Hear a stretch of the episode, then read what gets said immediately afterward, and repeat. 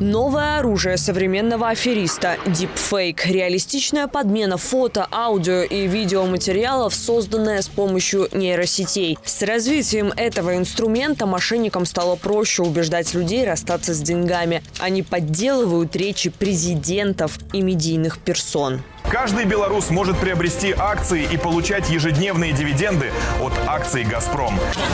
Это все фейк, это все э, нейросети, это все сделали мошенники. Никакие сайты открывать не надо. Ни с каким «Газпромом» ни я, ни другие известные лица Беларуси не сотрудничают. И никаких денег мы у вас никогда не просим.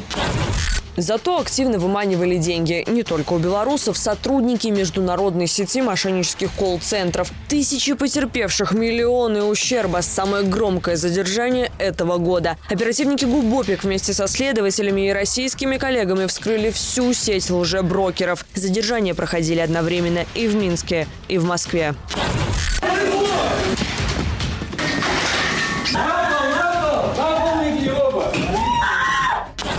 Было задержано 79 граждан, в том числе граждане Российской Федерации и Украины. А, в настоящее время большинство из них дает признательное показание.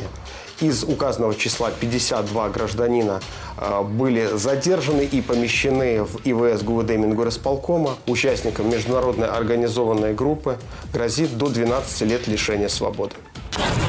Международная группа мошенников, в нее входили и белорусы, и украинцы, и россияне, начала работать в феврале 20-го. Пять офисов только в нашей столице. Места дислокации в целях конспирации раз в полгода меняли. Вот расположение последних, в которых и проходили задержания с целью предоставления брокерских услуг совершал мошеннические действия. Вот, купите у нас подписку. И задача была объяснить, в чем суть заключается.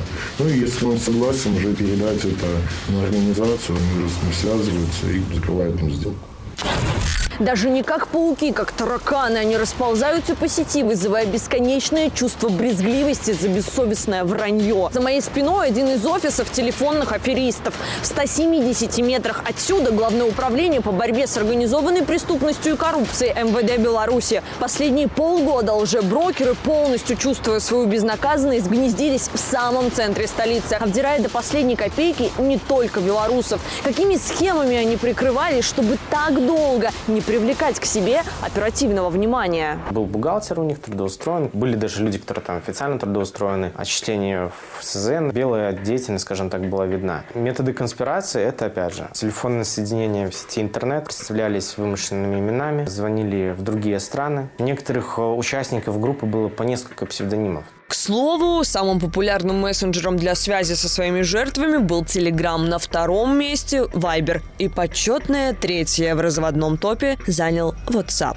И устанавливать, и расследовать это очень сложно. Это многоэпизодные, огромные дела. Человека подсаживают на эту инвестиционную иглу. Когда набирается большое количество таких пострадавших, как правило, кто-то из них начинает обращаться в правоохранительные органы, и тогда уже начинается большая скрупулезная работа. Как же устроена внутренняя кухня аферистов? Возглавляет лжеброкерскую иерархию организатор-инвестор. Дальше идет иностранный руководитель. После него руководитель по стране. В данном случае по Беларуси. По цепочке вниз спускаемся к тем лидерам, руководителям отдельных групп. Всего их было пять. Отдел первичного уровня, он же Sales. Задача – обзвон потенциальных жертв. Цель – заставить внести депозит – 250 долларов. Сотрудники отдела вторичного уровня, он же отдел ретен, заставляли увеличить внесенный депозит до максимально возможного уровня. HR-отдел занимался подбором и обучением мошеннического персонала. В нем работали исключительно девушки. Отдел Compliance с снабжал сотрудников дроповскими счетами, реквизитами карт, криптокошельков. Отдел IT, в свою очередь, отвечал за обеспечение бесперебойной работы компьютерных систем.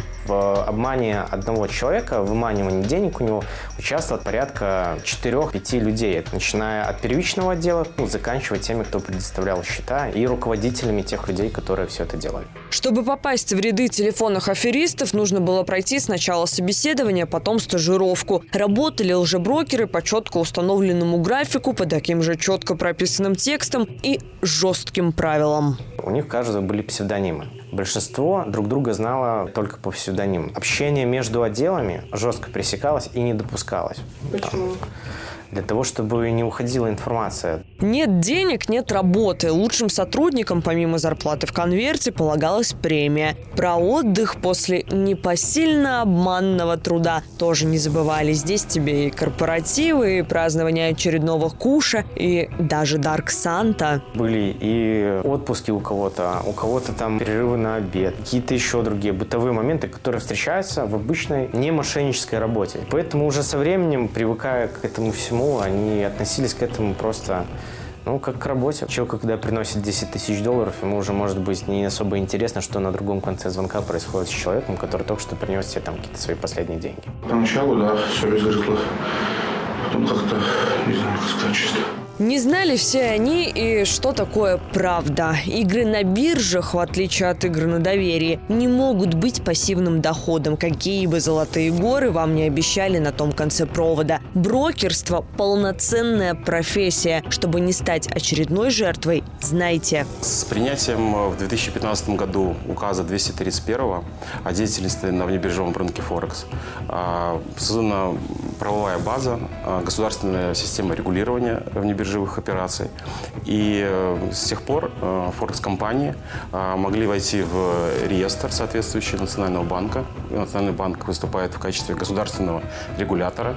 В настоящий момент в реестре находится семь юридических лиц. Осуществляют деятельность на внебиржевом рынке лишь два банка. И никакого нашумевшего «Газпрома» там нет. Компаниям э, белорусским не запрещено звонить э, потенциальным клиентам, предлагать свои услуги.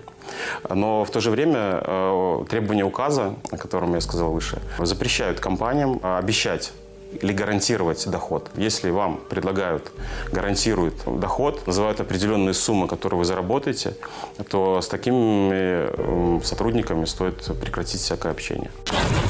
Большую часть мошеннической иерархии занимают мужчины. Возрастной ценз от 19 до 28 лет мужскому голосу больше доверия, чем женскому. И э, мужской голос не такой эмоциональный, как женский. Мужчине легче сталь в голосе проявить, легче не поддаться на какие-то другие уловки. Поэтому как бы мужчинам доверяют больше.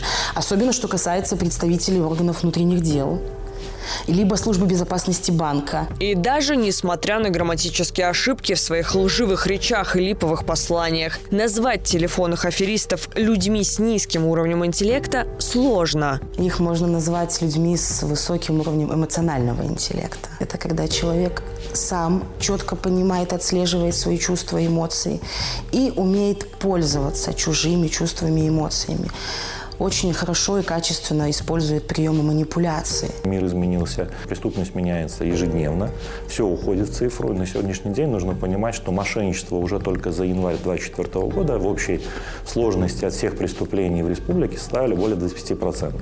Мы делаем прогноз с учетом этого года, что удельный вес этих преступлений составит от 30 до 40 процентов. И этот вес будет постоянно расти. Работая прежде всего на упреждение, правоохранители тоже идут в ногу со временем, ежедневно анализируя киберобстановку. С 1 марта начнет работать специальная система по защите ваших денег. Мы технически, фактически выбиваем почву из-под ног Э, наших оппонентов, система ОСОИ.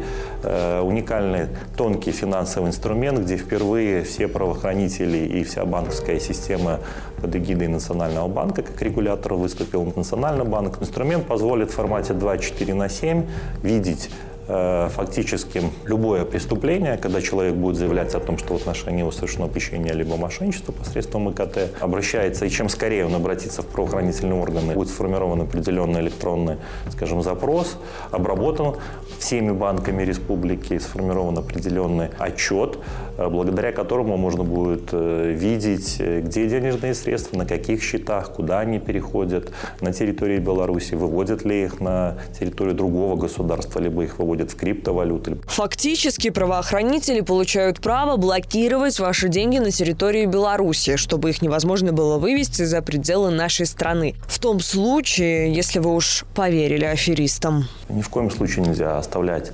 персональные данные, ни в коем случае нельзя оставлять свою банковскую карту в свободном доступе, не передавать, не оставлять реквизиты банковских карт на тех или иных торговых площадках. Сохранить свои денежные средства может только вы. Вопрос весь вашей обеспеченности. Исчезнет ли когда-нибудь мошенничество – вопрос философский. Но одно можно сказать точно. Пока будут существовать любители халявы, всегда найдутся те, кто их разведет. Валерия Болобина, Игорь Хвиченя, Владимир Слиш. Наше время.